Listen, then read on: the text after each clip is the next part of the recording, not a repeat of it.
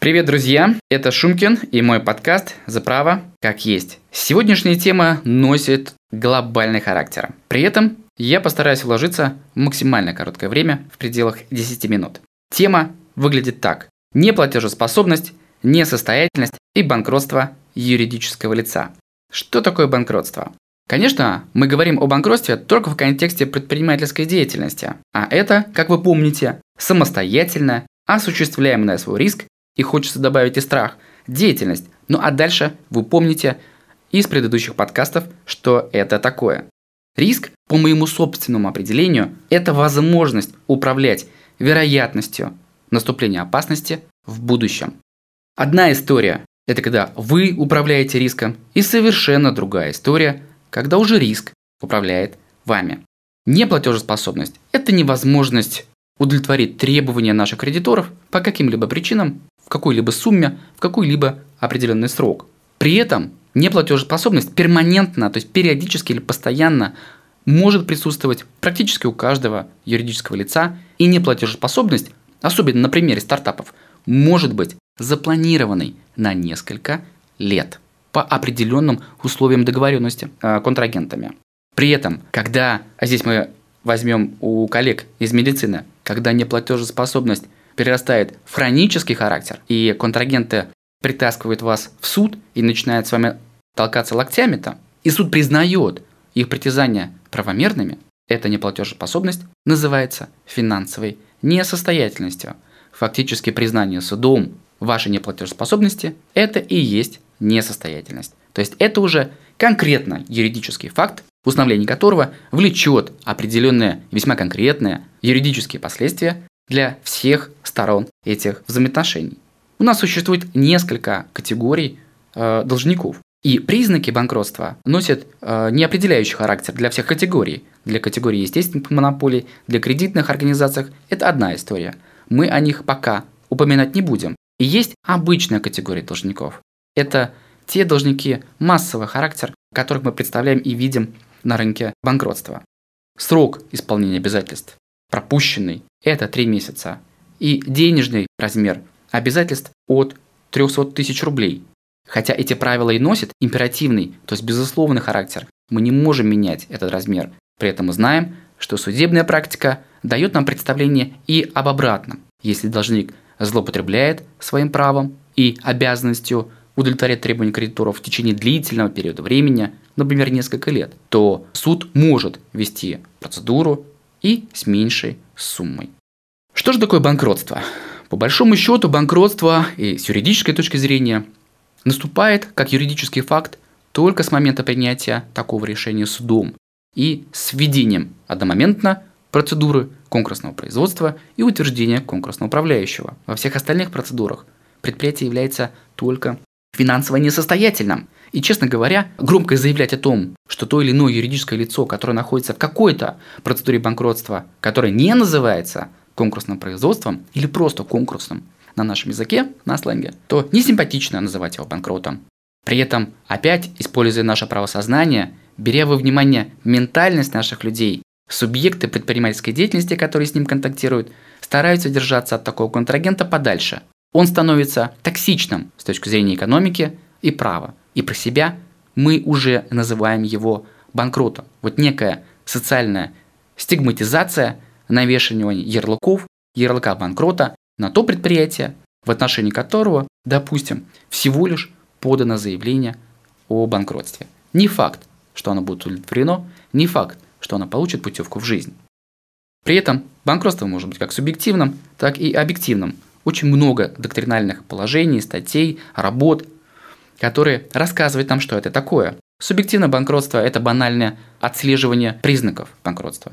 300 тысяч для обычной категории и 3 месяца – тот период, когда ты должен был исполнить эти обязательства и уже прострочил этот период, то, конечно, субъективно все подходит. Объективное банкротство – это, по большому счету, начало периода утраты контроля должника над своей платежной дисциплиной. Стоит отметить, что и арбитражному управляющему, и кредиторам, которые профессионально конкурируют с остальными субъектами предпринимательской деятельности за реестр и за процедуру, должны доказывать этот момент, должны показать его суду и обосновать экономическую целесообразность.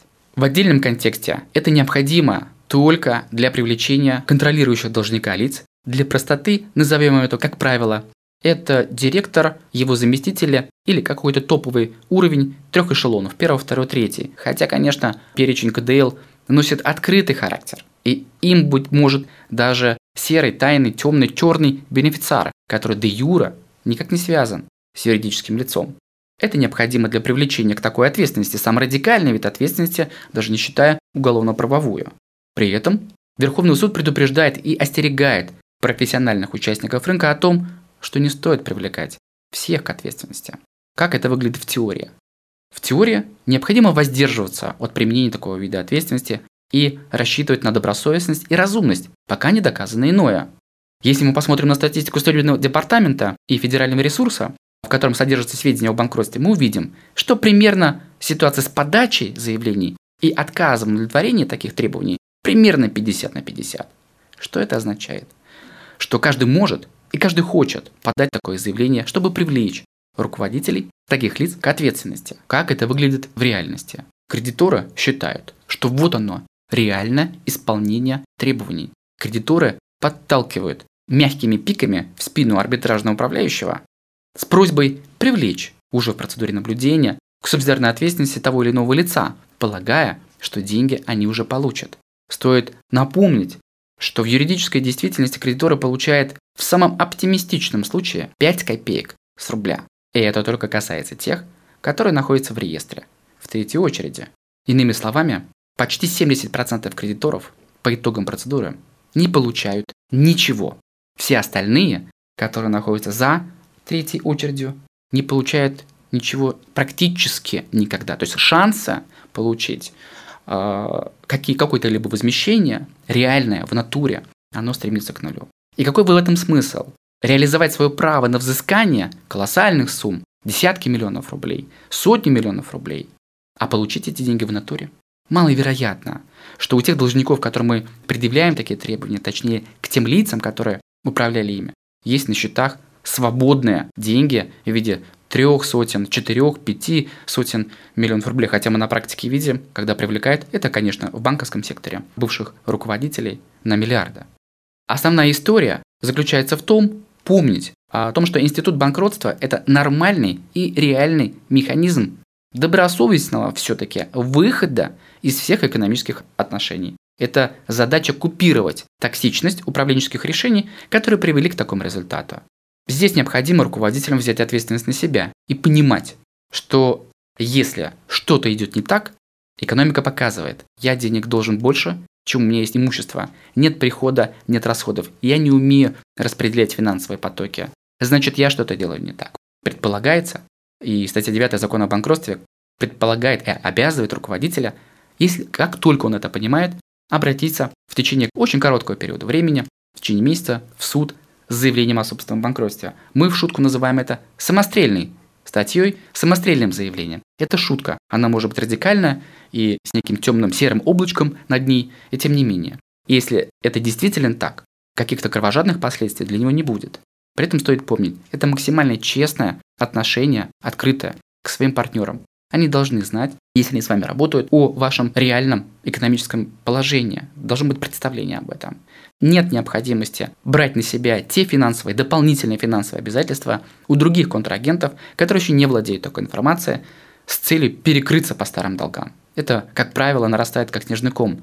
Вот эта закредитованность, изобилие долгов приводит к самым неблагоприятным последствиям. И вы помните, работать надо с профессионалами. На практике есть потрясающая штука. Субсидиарная ответственность боятся только добросовестного руководителя. А, как правило, недобросовестные руководители не боятся и игнорируют ее, относятся к ней достаточно фривольно. Конечно, это тоже показывает уровень правовой культуры. Нежелание знать, как работает юридическое лицо.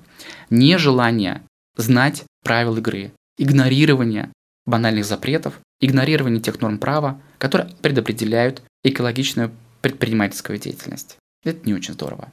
При этом я желаю вам удачи, да пребудет с вами сила.